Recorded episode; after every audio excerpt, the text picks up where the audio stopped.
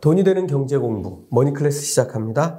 어, 이번 시간에도 유튜브 황족을 운영하고 계시는 황족님, 어, 그리고 47만 명의 네이버 카페 거북이 투자법에서 활동하고 계신 어, 황족님과의 두 번째 시간입니다. 어, 예고해드린 대로 어, 오늘은 좀 차트에 대해서 본격적인 얘기를 해볼 텐데요.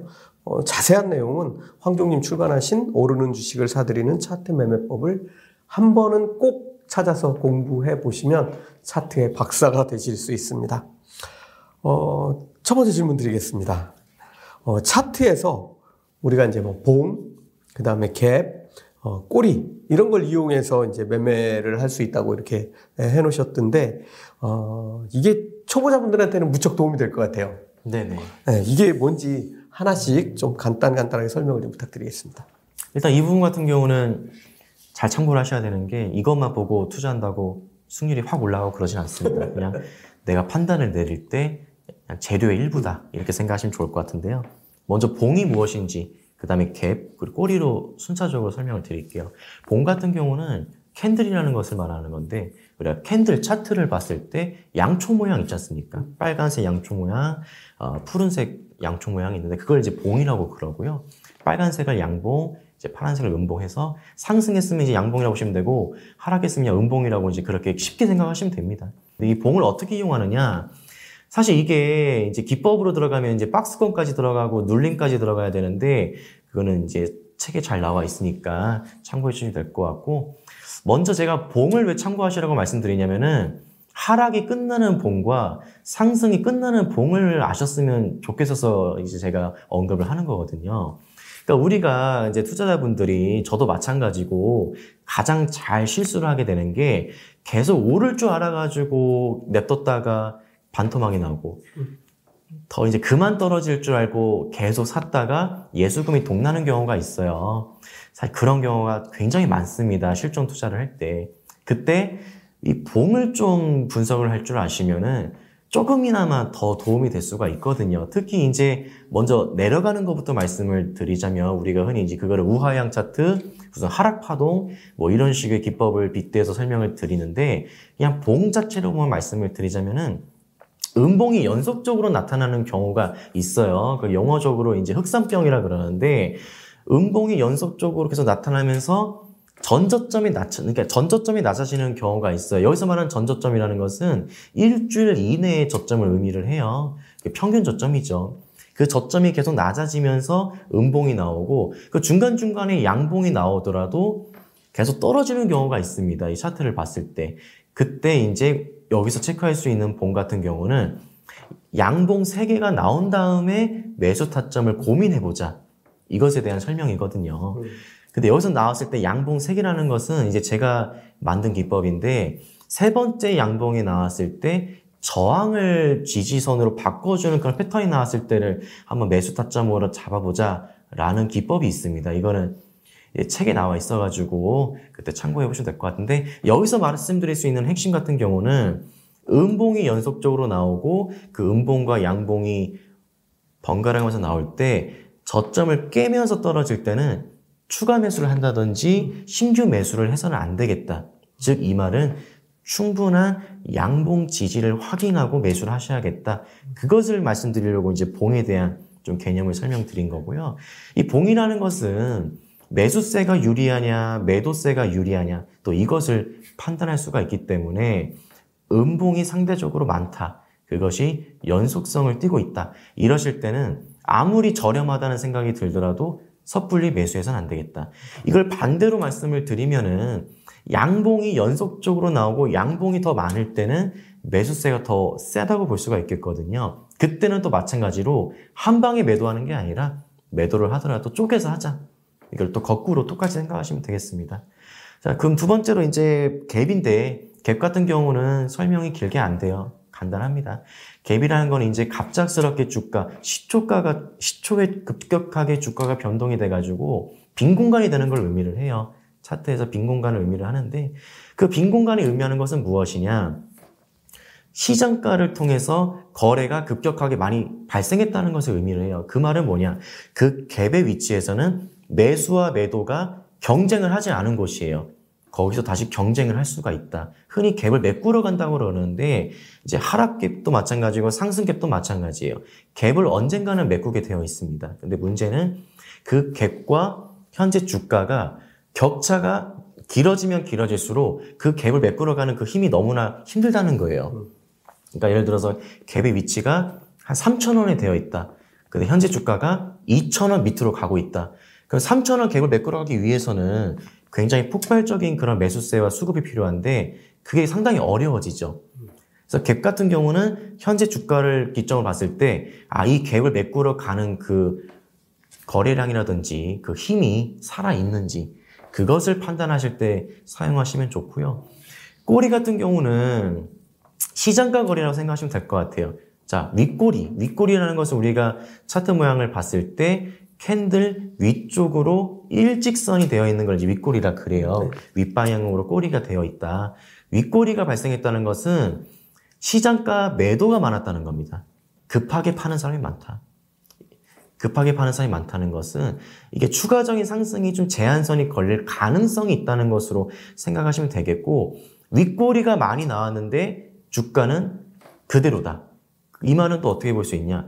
주가가 올라가기 어렵거나 두 번째로는 누군가가 일부러 주가가 올라가지 않게 시장가 매도를 해서 누르고 있다라는 또 판단을 낼 수가 있겠고요.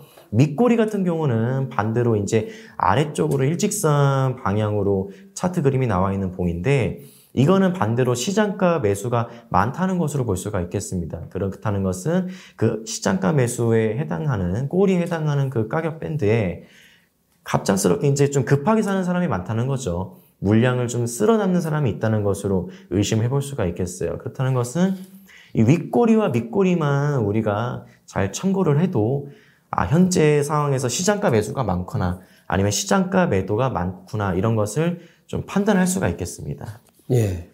알겠습니다. 또 이제 그 우리가 이런 차트들을 보다 보면은 이제 다른 지표들을 어, 자동으로 생성을 하게 되는데 어, 뭐 여러 가지 그 추세선들이 같이 나오게 되죠.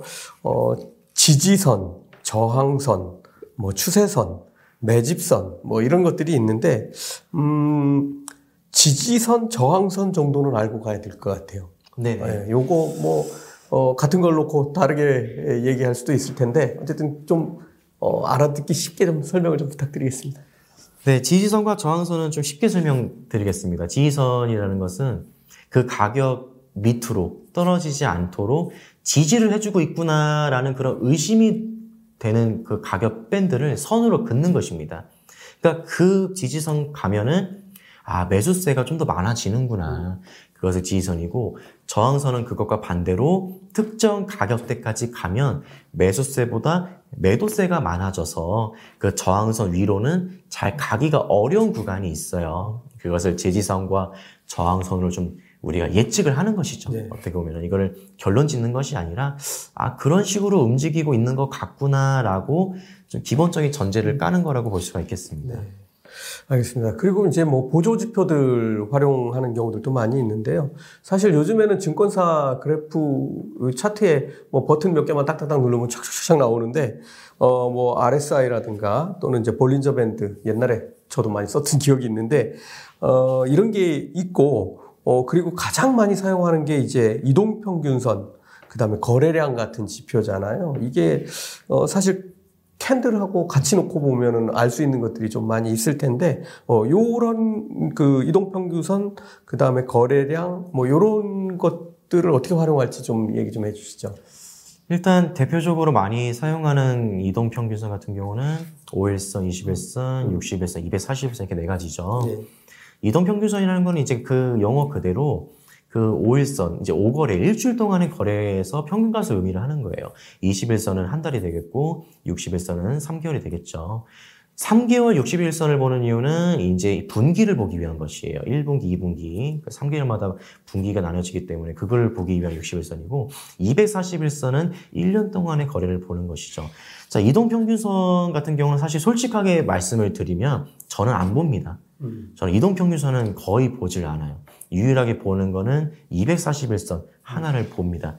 그걸 241선을 보는 이유는 매집을 하기 위한 거죠. 아, 음. 1년 동안 이 가격대 근처에서 많은 거래량과 매집이 나왔구나. 그걸 확인할 수 있기 때문에 저는 241서만 쓰는데 저는 이제 이렇게 말씀을 드리고 싶어요. 우리나라 주식 같은 경우는 선수들이 많이 있고 작전주가 굉장히 많기 때문에 이동 평균선은 이미 공략이 다 됐다. 이 말은 무슨 말이냐? 작전을 행하는 그런 투기 세력들이라든지 아니면 상대적으로 많은 돈을 가지고 있는 그런 큰 손들이 오히려 이동 평균선을 악용을 해서 개미들을 꼬셔서 물리게 만들고 망하게 만들 수가 있다는 거예요. 그래서 저는 이동 평균선은 정말 진짜 참고 사항으로만 하셨으면 좋겠고요. 저는 여기서 이제 그나, 그나마 세력들과 그런 선수들이 유일하게 아직까지 공략을 못하고 있는 것이 있다면은 저는 거래량을 말씀드리고 싶어요. 그렇죠. 이거는 속일 수가 없는 데이터거든요. 이 말은 뭐냐?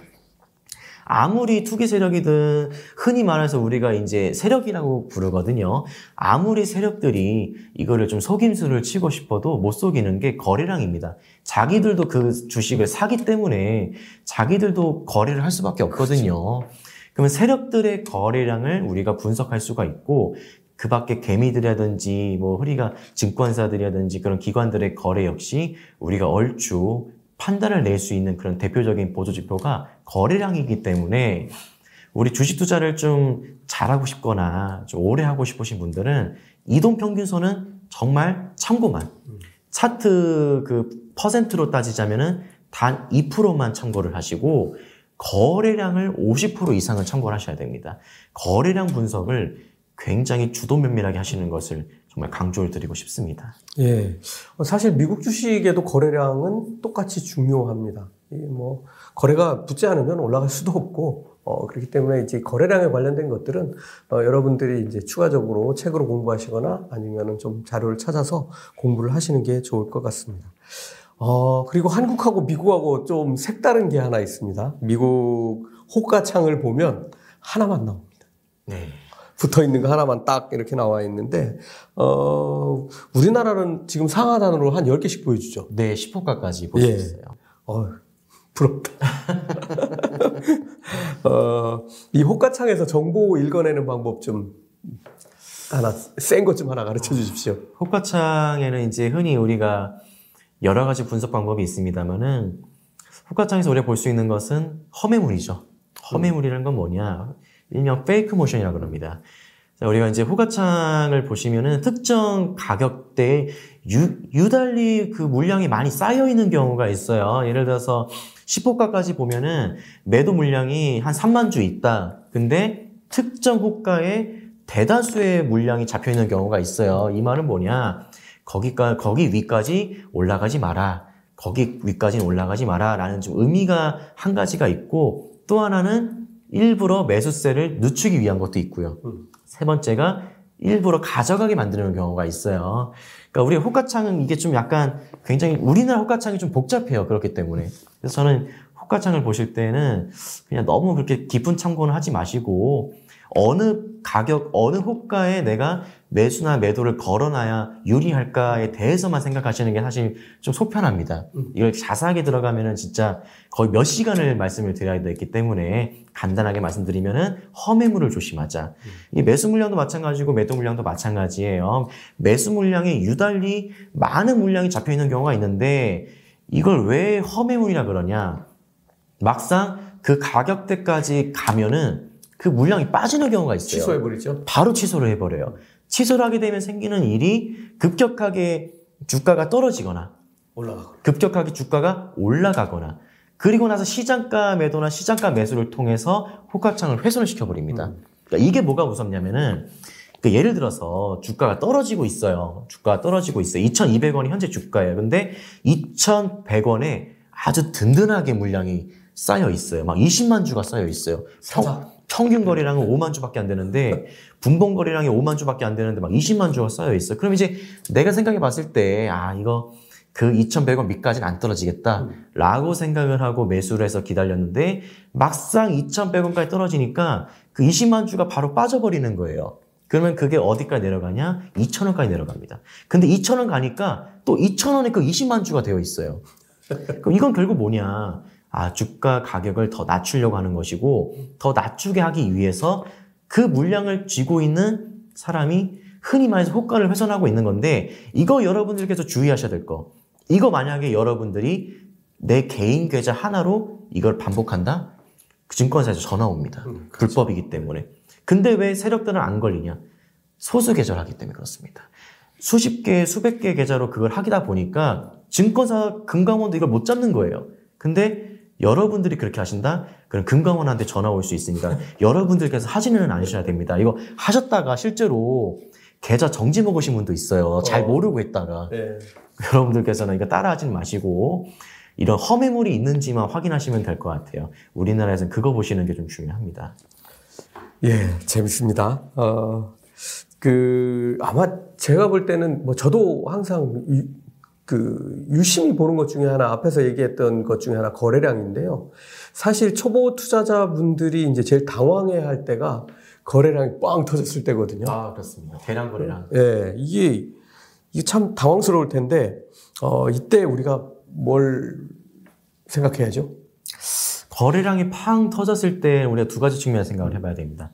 그거를 보유하고 있는 사람의 포지션과 그거를 새로 사는 사람들의 포지션 이 두 가지를 정말 명확하게 생각하셔야 되는데 거래량이 팡 터졌는데 이게 음 그러니까 이게 이제 장대 음봉 장대 양봉이라 할 수가 있는데 주가가 엄청나게 떨어지면서 거래량이 터졌느냐 주가가 올라가면서 거래량이 터지느냐가 가장 중요해요. 흔히 이제 평균 거래량 비교해 봤을 때 뭐 두 배 이상, 열 배 이상 그런 거래량이 나왔을 때는 이제 거래량 크게 발생했다 그러는데 일단 먼저 생각하셔야 될 거. 많은 거래량이 발생하고 주가가 많이 떨어졌다. 이거는 굉장히 그첫 주식 투자를 하면서 가장 안 좋은 순간입니다. 음. 가장 안 좋은 순간이기 때문에 이때는 대피를 할 것인지 아니면 아예 그냥 왕창 기다려가지고 저점에 완전 저점일 때 추가 매수 해야지라는 그런 두 가지 포지션을 네. 잡으셔야 되겠고요. 이제 두 번째는 이제 주가가 상승하면서 거래량이 많이 발생하는 경우죠. 이때 우리가 생각해봐야 될 것은 기존에 갖고 있던 사람이 이거를 얼마만큼 팔고 있느냐. 음. 즉 매수와 매도가 서로 경쟁을 벌이는 순간이에요. 매수와 매도가 많이 일어나고 있기 때문에 거래량이 계속 늘어나는 겁니다. 왜냐 그거는 두 가지의 거래량을 합친 거기 때문에 그런데요. 자, 그럴 때 우리가 봐야 될 것은 이제 분봉으로 전환하는 겁니다. 1분봉이나 3분봉으로 전환을 해서 거래량이 꾸준하게 상승을 하면서 주가가 꾸준하게 상승을 한다. 이거는 이제 매수세가 이기고 있다는 거거든요. 매도가 많이 나오고 있는데 그거를 전부 다 잡아먹으면서 매수세가 나오고 있다는 거예요. 그 이때는 우리가 아, 긍정적으로 생각을 해가지고 내가 그거를 가지고 있다면은 좀 천천히 팔아도 되겠죠. 역전되는 순간을 잘 봐줘야 되는데 이제 매도세가 더 강해지는 것 같다 싶으면 그때 이제 분할로 매도하는 것이고 네. 아니면 이제 매수를 멈추는 게 되겠죠. 그렇기 때문에 우리가 흔히 대량 거래량이 발생했을 때는 또 여기서 두 가지 계획을 세울 수가 있어요. 그 당일, 당일날 매수를 할 것이냐, 매도를 할 것이냐. 이건 제가 앞서 말했던 것을 참고를 하셔가지고 응용하시면 되겠고요. 제가 이제 말씀드리려고 하는 것은 두 번째인데, 그 다음날이 됐을 때입니다. 그러니까 시간이 지났을 때죠. 이제 그게 후행이 되었을 때. 그때는 제가 위아래를 지지선과 저항선으로 나눠가지고, 그게 이제 장대 양봉이 될 거예요. 그럼 장대 양봉의 위에 끝에 부분을 저항선, 그 장대 양봉의 맨 아랫 부분, 거기를 지지선을 그으셔가지고, 이 저항선 쪽이 지지선이 되면서 그 밑으로 주가가 안 떨어진다. 이거는 그 대량 거래량이 발생하고 매수세가 나왔던 그 사람들이 여전히 그 종목을 지키고 있다는 것을 해석할 수가 있겠어요. 그 말은 뭐냐? 그 해당하는 종목에 한해서 돈이 안 빠지고 있다. 돈이 안 빠진다는 것은 주가가 우상향할 수 있는 그런 가능성이 열린다는 거거든요. 근데 반대로 그게 빠져가지고 지지선 밑으로 떨어졌다. 이건 나, 이건 또 나중에 이제 개미털기 설거지로도 설명할 수가 있는데 그냥 원론적인 얘기를 드리자면은 매도세가 이기고 있다. 근데 이거를 그거를 가지고 있는 사람이 일부러 안 팔고 있느냐, 일부러 안 사고 있느냐, 이거는 또 다음에 또 기술적인 분석을 들어가야 되는 거고요. 원론적인 얘기를 드리자면은 그걸 지지와 저항으로 나누고 매수하는 사람이 여전히 매수를 하고 있느냐, 매도하고 있는 사람이 더 많이 매도하고 있느냐, 그거를 구분하시면 될 것 같습니다. 네. 어, 뭐, 지금 말씀 중에 조금, 음, 해주셨는데, 어, 아마 초보자분들이 제일 구분하기 어렵고, 항상 실제 이런 일이 벌어질 때 아주 당황스러울 텐데 이게 지금 개미들 주식을 털어가는 건지 아니면은 다 팔고 설거지하고 손 털고 있는 건지 어 이거 확인하기 되게 어려운데요. 요거 확인하는 방법 좀 알려주세요. 네, 일단 이것은 100%가 아니라는 걸 먼저 깔고 가야 됩니다. 이거는 그냥 추측하는 겁니다. 자, 일단 개미 털기를 왜 할까요? 이거부터 이제 원론적인 것부터 생각을 하는 거죠. 개미 털기를 하는 목적이 무엇이냐? 개미들의 물량을 가져가기 위한 거예요. 이 말은 뭐냐? 내가 물량을 주도하겠다. 그것은 그 종목에 한해서 세력이 있다는 것을, 그 존재가 있다는 것을 우리가 알 수가 있는 겁니다. 이걸 옛날 말로 이제 주포라 그러는데, 그 주가를 조정하는 사람인 거죠. 그 사람이 개미들의 물량을 흡수해서 주도권을 갖겠다. 그것을 위해서 개미 털기를 하는 것이고, 그 설거지는 왜 하냐? 설거지는 내가 가지고 있는 물량이 워낙 많기 때문에 이거를 한 번에 팔게 되면 주가가 너무 많이 떨어지죠. 그러면은 내가 손해를 보는 거예요. 그래서 쪼개서 파는 거죠. 네. 쪼개서 팔되 주가가 급격하게 떨어지지 않고 일정선을 유지하는 상태에서 개미들한테 나의 물량을 넘기기 위한 겁니다. 그러니까 이 두 가지 옵션으로 생각할 수가 있는데 그럼 이걸 어떻게 우리가 파악할 수가 있느냐? 첫 번째가 자 먼저 이제 주가가 많이 올랐어요. 오른 다음에 거래량이 상대적으로 적게 나오면서 주가가 떨어지면은 이거는 우리가 좀 약간 개미 털기로 일단 생각을 하는 거예요. 왜냐? 아니 앞에서 나온 매도세에 비해서 뒤에 나온 매도세가 적어요. 그 이 말은 앞에서 많은 매수를 했던 그 세력들이라든지 사람들이 좀 덜 팔고 있다는 거예요. 덜 팔고 있는데 사는 사람이 적어서 주가 가 그냥 떨어지는 겁니다. 그 이거는 우리가 뭐냐? 아, 물량을 안 내놓고 있다. 그 사람들이 굳이 손실을 감수하면서 그 많은 물량을 가지고 있을 이유가 없거든요. 그 사람들이 이제 주가를 조정할 수 있는 그 정도의 위력이 있는 사람이기 때문에. 그 이거는 우리가 처음에 추측을 할 때 개미들의 물량을 더 가져가기 위해서 좀 작업을 치고 있는 거 아닌가라고 생각해 볼 수가 있는 거고 설거지 같은 경우는 흔히 마, 그거보다 상대적으로 많은 거래량이 나온 상태에서 음봉이 나온다든지 장대 음봉이 나왔을 때 우리가 설거지라고 생각할 수가 있는 겁니다. 이거 똑같아요. 아, 많은 거래량이 나왔다. 사전에 많이 매수했던 사람이 많이 매도를 했구나. 그것을 우리가 이제 설거지라고 추측을 할 수가 있는 것이죠. 그러니까 결국에는 개미털기나 설거지 같은 경우는 하락을 많이 했는지, 거래량이 많이 나왔는지, 거래량이 많이 나오면서 하락을 많이 하면은 설거지라 생각할 수가 있는 거고, 거래량이 적게 나오는데 하락을 한다. 이거는 우리가 좀 개미털기라고 생각할 수가 있겠습니다. 근데 이거는 그냥 원론적인 얘기이기 때문에 또 기술적인 분석이 여기에 또 많이 들어가거든요. 때문에 100%로 생각하지 마시고 한 50%만 참고를 하자. 예. 그렇게 말씀을 드리고 싶습니다. 예, 알겠습니다.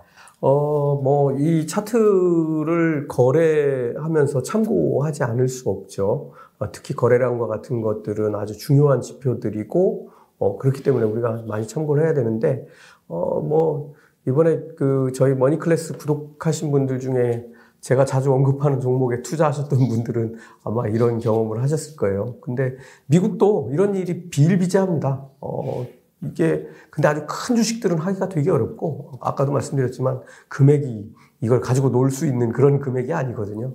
근데 이제 좀 작은 주식들로 내려오면 또 얘기가 달라지기 때문에 우리가 이제 그런 것들을 구분해내는 눈이 있어야 우리도 장기 투자를 하든 가치 투자를 하든 뭐 이렇게 할 수 있을 것 같습니다. 어, 차트에 관해서 알아봤는데요. 다음 시간에는 어, 우리가 습관 이거 정말 습관적으로 버튼 누르는 분들 많이 있는데 어, 어쨌든 어, 습관에 관해서 어, 말씀 나누도록 하겠습니다. 고맙습니다. 감사합니다.